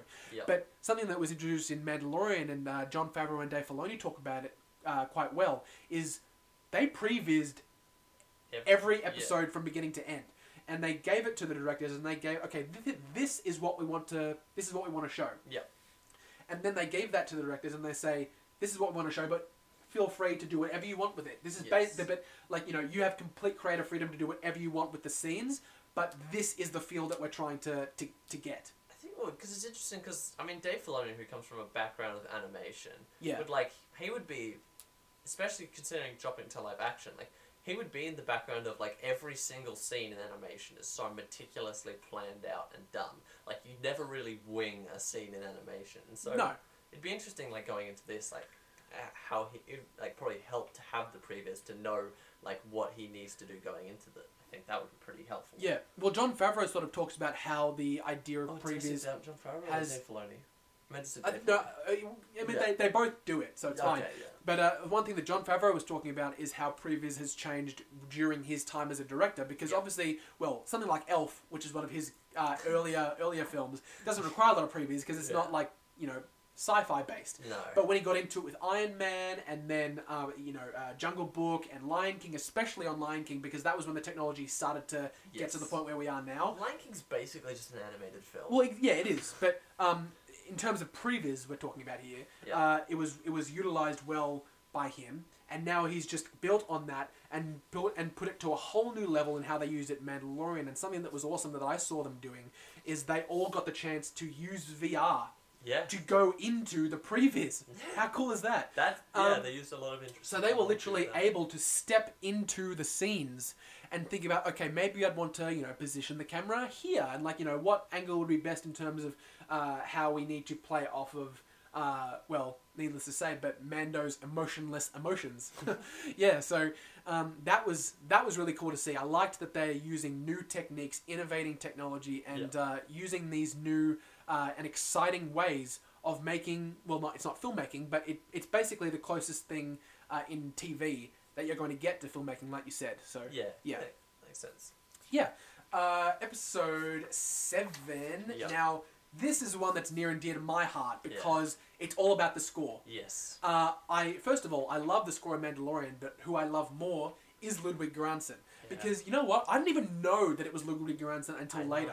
I didn't know that it was him. Uh, for those of you who don't know, Ludwig Göransson is uh, one of Hollywood's most amazing composers. Well, he's Swedish originally, but you know he's done a lot of films for uh, Ryan Coogler. He did Mm. Black Panther as well as um, Creed. uh, uh, he did Creed. Well, he's done every one of Yeah.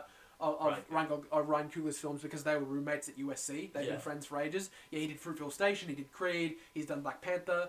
Um, so he was basically recommended to Jon Favreau yeah. by Coogler to do the themes for The Mandalorian. And the most, like you said, wholesome and refer- and uh, you know fa- favorite part of the episode just to watch Mm. was after he compiled the main theme for The Mandalorian. And uh, there's that clip where the directors watch Yeah, it for the listen to it for the first yeah. time. To see their faces light up Yeah. literally makes your day because So they were good. so excited. Like the face on Jon Favreau, like he's a he's a grown man who turns into a kid. Yeah. And that's something that Ludwig Göransson talks about when he's talking with Filoni and Yeah. Favreau is that the thing about the Star Wars music is that it makes you feel like a kid again. Yeah, I think there's two main parts of it that I felt like were really good in this episode. For one, uh, like just showing like the music and like playing it and like how it was developed. I like I liked the Mandalorian soundtrack. I didn't know I didn't really like listen to it too closely, but it's really good and really unique. Oh, it's beautiful. Very different to like the other Star Wars things, but works so well. And like hearing like the specific things again, just flashbacks you back to the show and like the different scenes when it happens, and that was really good. Yeah. The Well, second, oh sorry, yeah. oh no no, keep going. Yeah. The second thing that I also really liked about it was talking about Star Wars music as a whole and saying how Star Wars music is the one thing that everyone has the consensus on is that it is like amazing. Like, yes. No no, I've written that quote here. It says everyone has different opinion. This is Jon Favreau. Yeah, he yeah. says everyone has different opinions about what movie about what movies they like better, or characters, or lines of dialogue, or storylines. Everybody who loves Star Wars, they may have their opinions about the specificities of it, but everybody is in agreement that the music is iconic and perfect. That was great.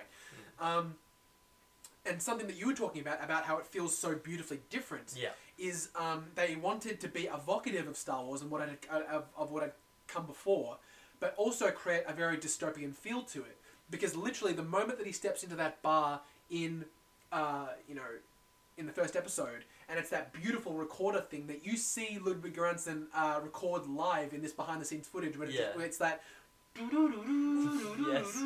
Like oh god, the it's giant clarinet. yeah, yeah, it's great. chilling. It's great. Um, also, just something that I love that is just it's like it's awesome. It's not very like relevant to the entire thing, but the idea that the theme that he made for when the Beskar is being hammered and like you know when he's making his armor, Yes. the the piece itself is called Hammer Time. Time.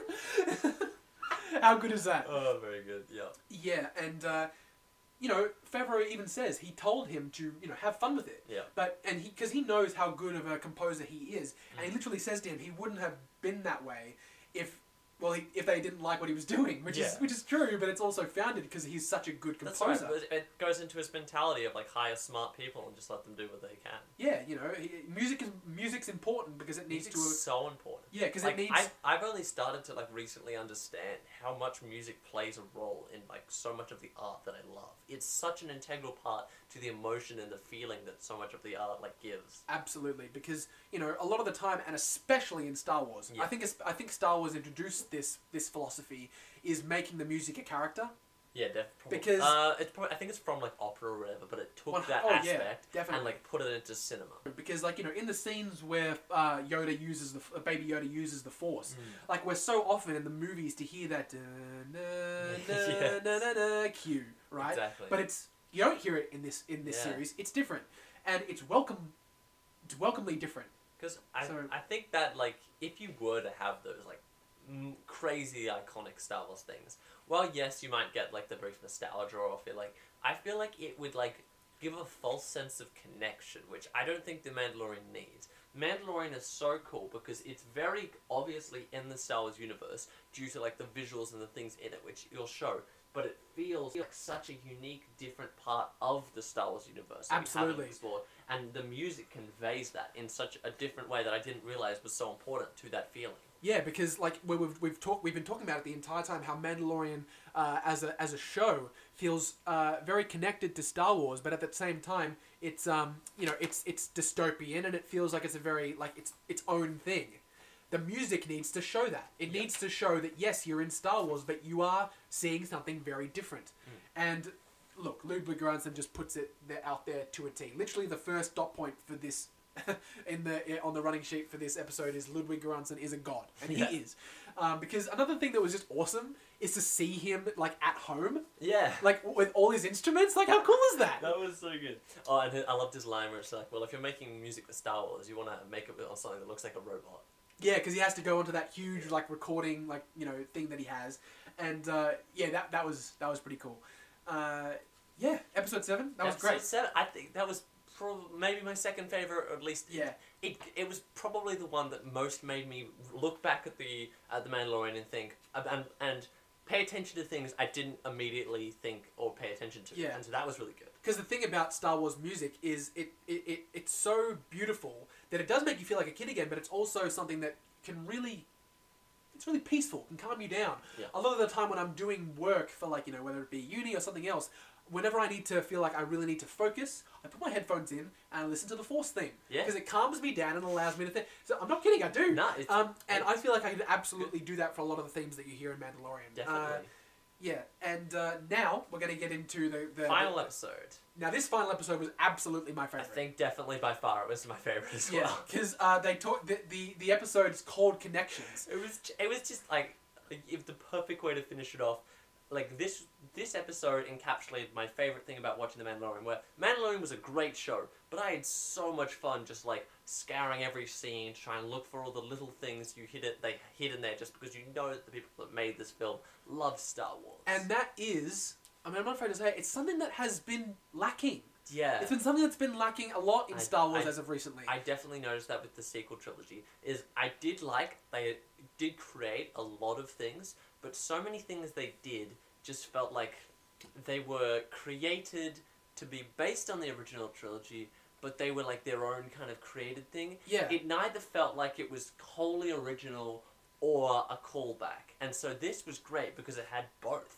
There were callbacks to like fun things everyone loved, and uh, in in connection and with the wholly original ideas in it, which I think Yeah. was really it was a very well constructed amalgamation of those two things, like you said, and that's credit to Favreau and Filoni. Is Yeah. that they said we can introduce all this awesome new stuff like tracking fobs and beacons and and all that cool stuff, but at the same time, huh? Remember this and stuff, Yes. and that's why they're such good creative voices. And um, I feel like the only way to, to, to really digest this episode is go into everything that they Oh, have introduced because they have incinerator troopers from Force Unleashed and they have you know that big E-web cannon which was originally in Empire, the Yep. shock troopers from Rogue One, Death oh, sorry, the Death Troopers from Rogue One. Yes. Um, but then and, and like discarded costumes and suits from the movie that they never used. bit. But this next thing is the most amazing thing I have I, I have seen in Star Wars So for a long time. put into it as well. Like For those of you who don't know, okay, yeah. there is a character at the, in the background of Empire Strikes Back when when Lando has ordered the evacuation of Cloud City because of uh, you know the the original trilogy's budget being what it was. Um, there is a guy who's running through the corridors of Cloud City, and he's literally just a dude in a jumpsuit, and he's holding an ice cream maker. He's um, Runs through the scene carrying an ice cream maker. like Oh. it, it's obviously supposed to be like you know from the frame in which it's it's put. It's supposed to be oh no no no no no this is a high tech piece of Bespin technology. Yeah. No, it's an ice cream maker. Hilarious. Um, and they put it in the Mandalorian, or they So literally, good. or, or, they or they, use it as the Beskar container. or they at the very least Oh. had a, a lot of uh, inspiration from it because oh, Willrow Hood is so good. the thing that That's, uh, the, that's the thing I love because we love pointing out just like the obscure random characters who are in the background in the scene who look goofy who don't really have a part. Willrow Hood is the perfect uh, encapsulation of that. Like one is from the original trilogy, which most of these are, aren't too much from. But like he's like got a huge fan following outside because of him and because of how absurd of a background character he is. Well, Willrow Hood, which is the name that fans Of have the given Uh, this. no, I'm pretty uh, sure that was the that is his actual name. Oh, it's actual name. Okay, yeah, it's, that's, that's, fine. canon name. But because it's got such a cool following, there is literally, um, uh, you know, events at Star Wars Yeah, Celebration up. called the Running of Willrow Hood, Oh, so where people though. show up in the orange jumpsuit Yeah. and they grab their ice cream maker So- and they just and they just they race a lot essentially. of fun. How cool would that be? It's also great though because like like Dave Filoni and, and and the ones who knew about it like who was like saying about it and then the rest of the directors are all just looking at them so confused and like laughing because it's like what is going on? I know because they're just like the people who, like you yeah, said, like they're they being love they, introduced to the, the absurd world of Star Wars. like they fandom. love Star Wars, but Filoni and Favreau are the ones who are like who know the deep cuts. So a lot of the time when they're talking, they're just like, uh, Yeah. that, "That's that's great, Jon. That's Yeah. great, Dave." So, okay, you're bringing up this strange convention with Yeah. people running around. Because there were people who was like, "Oh, when they talk about IG88 originally," because for those of you who don't know, Oh, IG that was such an interesting IG part. Yeah. IG88 was constructed from discarded parts of the Cantina set. yeah, you got little and- Yeah, and when he was just like, "Oh God, he's not sit, he's not moving at all. He's so badass because he's so he doesn't Yes. he doesn't even move. He's so cool and stoic. No, he doesn't move because he's bolted to the floor." so good. and uh, yeah, that was awesome, and they have a good laugh about that. There were his, things, his head moves, but yeah. yeah, and there were things that they were talking about how like you know they were you know they put just awesome new species in like the Quarren. The Quarren hadn't been Uh, seen in a while. They put the Quarren in Yes, there. new, yes, yeah, they were like that. I, I, the Quarren were like one of my favorite Star Wars species for like many years, just because I love Yeah, like the the politics and stuff that happens in the Clone Wars, and Yeah. so it was great, like them talking about that and Dave Filoni being like, yeah, you know, I know a little bit about the Quarren, like I, yeah. I did an episode, a couple of episodes about the Civil War they had in the Clone Wars show that I did, you know. yeah, that's, okay. no, because that's the thing is that uh, he sort of like plugs his work. Yeah. He's like, uh, yeah, we wanted to put a Quarren in because, by the way, uh, Quarren shows up in my show, Clone Mhm. Wars. Please check it out. It's the uh, Mon Cala arc. But, so good. yeah, it's great. I love Filoni. But um, there's that part where they were talking about the blurgs. The, Yep. the, those creatures that they ride that um, uh, Kuil teaches Mando to ride. Yeah. And it was like, so when did they first show up? And then the guys who are like, you know, casual Star Wars fans, they're just like, oh, I think it was, no, no, no, no. It was the Battle of I Endor. thought, I thought Those were, those awesome uh, End, uh, Ewok movies. That's the thing. I didn't know. I thought they were originally from Ry- Ryloth. I thought they were from the Clone Wars originally on Ryloth as the Nope. I didn't know they the were Ewok stop motion film, my friend. um, that that was new to me. because Filoni then talks about like he took that one thing that was in a very like obscure Star Wars project, I, I think, And I he think put it was Favreau and then he put it in Clone Wars. Oh, he put it in that. Rebels, and Yeah. now it's in Mandalorian. Yeah, and then and that- Favreau put it in. in They used the metaphor as um, the older brother had all of the older, like the cool, like Yes. action figures, like the Luke Skywalker, the Darth Vader, and then Michael, that's part of the and, notes. yeah, and then this, and then your the younger brother, the one making the Mandalorian, has all of like the terrible like Yeah. leftover ones, like your Jawas, your Ugnaughts, your Blorgs, whatever. But then you got one Boba Fett figure, and you can put them in there. Let's spray, pa- spray paint him silver. Yeah. yeah. So um, well, it's it's, like it's the the I- it's the idea of taking good. all the stuff that you don't see a lot in Star Wars Yeah. and making them the shining lights of the universe that we want to see the most. It's just so funny though. Like you got all like the trashy characters, and it's like, yes, but I did get a Boba Fett. They've So, literally yeah. made it so, and you know, for me, it was uh, idea of uh, directing Yeah. has made it so that we literally are now thinking, okay, great, Millennium Falcon and Han Solo, they're all cool. Uh, show me more Ugnaughts. Yeah, show me more Ugnaughts, exactly. uh, yeah, so moving on to the show next. me more Life Day quotes, sort of. yeah, and they took those those characters and those and those character models Mm. and turned them into the coolest bloody thing we've got in Star Wars in ages. my favorite part of Star Wars, those little fun, obscure characters. Yeah. And this show is all about them, which is why I love the Mandalorian Yeah. so much. And uh, you know they, they went into a really cool thing about how um, uh, oh there's another thing that I really liked is um, that cool uh, troop transporter that you see in the last episode that the stormtroopers jump out of. That is not taken from a movie or anything from canon. It is literally a discarded Kenner toy that came out in like the 80s that was never used in the movies. But Favreau and Filoni are such awesome Star Wars nerds and creative filmmakers. Right. They were like, we are putting that troop transporter in. It's good they didn't put it in the other can- canon one, just like a bike with these huge wheels, which just looks really terrible. Hey, wait for season two. I'll put it in. uh, yeah, and something that was uh, really cool was uh, they were talking about how the Tie Fighter scenes Yep. that Dave Filoni, Deborah Chow, and Rick Famuyiwa show show up in in uh, episode six, I believe, Yeah. where they have cameos. That was such. That was a fun. Like it was kind of different to like the other parts where we're more just talking about like specific connections to original things. I really did like that thing. I How, how Dave Filoni tried to get out of it because he didn't want to. Because like uh, apparently he just hates to he- to see himself on screen. Yeah. And it was like, hey, I have a flight. I have an excuse. But then Favreau texted him and he was like, if you don't show up for this, Yeah. you will never let. I will never let you hear the oh, end of it. So good. Because they were talking about how they that when they when they saw the uh, first preview of the episode, Yeah. um, the, or like the first cut of it, when uh, Favre, when Filoni looked over to his fellow directors and was like, "Oh, I forgot they're about to show the the X Wing," and Favreau told them just like, "Look, completely Yes. disinterested and bored." That was the best, like the, the best part where they, they were saying like, yeah, just just look like you're disinterested and bored. Which like if you totally look back at the original like X-wing pilots, hundred percent they are. They're just like yeah, because in the context, completely casual. yeah, because well, that's the thing. In the seventies, yeah, they didn't know what the hell they were doing. They thought it was rubbish. yeah. So they are clearly not interested. So they wanted to just do the same thing. Yeah, and. Favreau's sort of like taking the Mickey out of it, but he's also having a lot of fun. I think it's interesting though cause, like, Because if you think about it in the context of the world that they're in, yeah, these three X-wing Yeah. pilots aren't in a battle. Yeah, they're just on like a, cr- a routine. They've been told by like their boss, "Hey, go check out this tracking beacon." Yeah, So they, so in real world, you know, makes sense. situations, they would be bored pilots. Exactly, which So- is like different to Rogue One, where like which is closer to the original trilogy in terms of like the scale of the battle and also the time period. But like in that, they're a lot more like ah, we're gonna like pilot around and stuff. Whereas this, it's like gets more of that seventies kind of like feel of like just this like trashy, low budget sci-fi film these Yeah. actors are in. Not And to I mention, really like that. not to mention that Filoni's character is called Yeah, Trapper, Wolf. Trapper Wolf. Gotta throw another wolf. That thing is a in there. fantastic name. Oh, is that what, ah, I did. I love that as well. Like, oh, he loves his wolves. He doesn't. Yeah. doesn't he?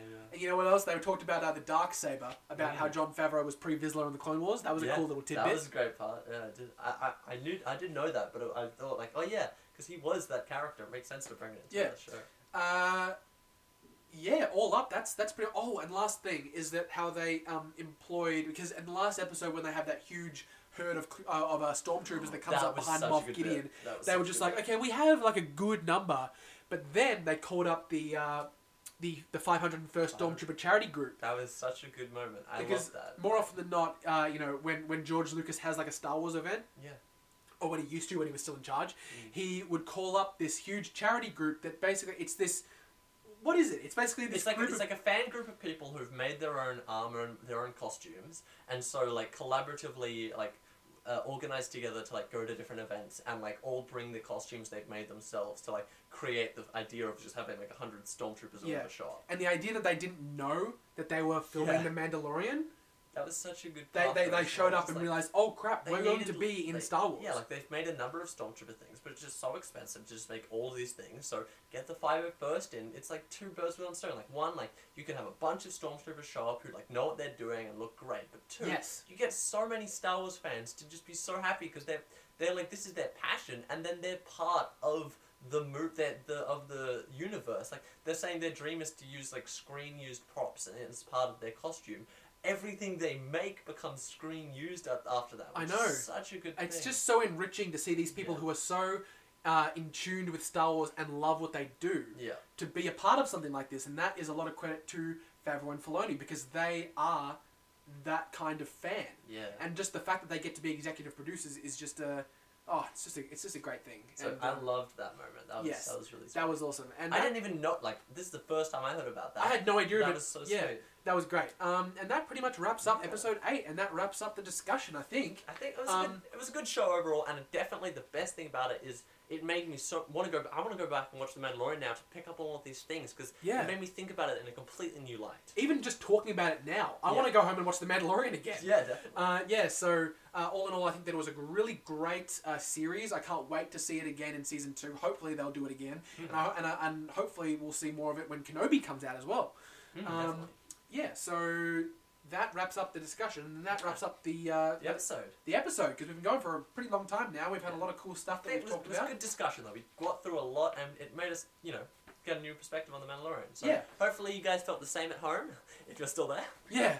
Uh, all in all, guys, thank you very much for watching. I hope you really enjoyed that discussion. I think we've had a very good uh, discussion, and we've we've had a, a good like two sided discussion in terms of Star Wars Squadrons and a lot of the stuff regarding the Mandalorian. So uh, I I think this will be a check us out. I think this will be a great episode. Usual locations. Uh, yeah Next week, Uh, unless there's something major that comes out like news. Yeah, we don't have a we don't have a awesome things. plan for next Probably, week. probably yet. just check out Attack of the Clones. I think.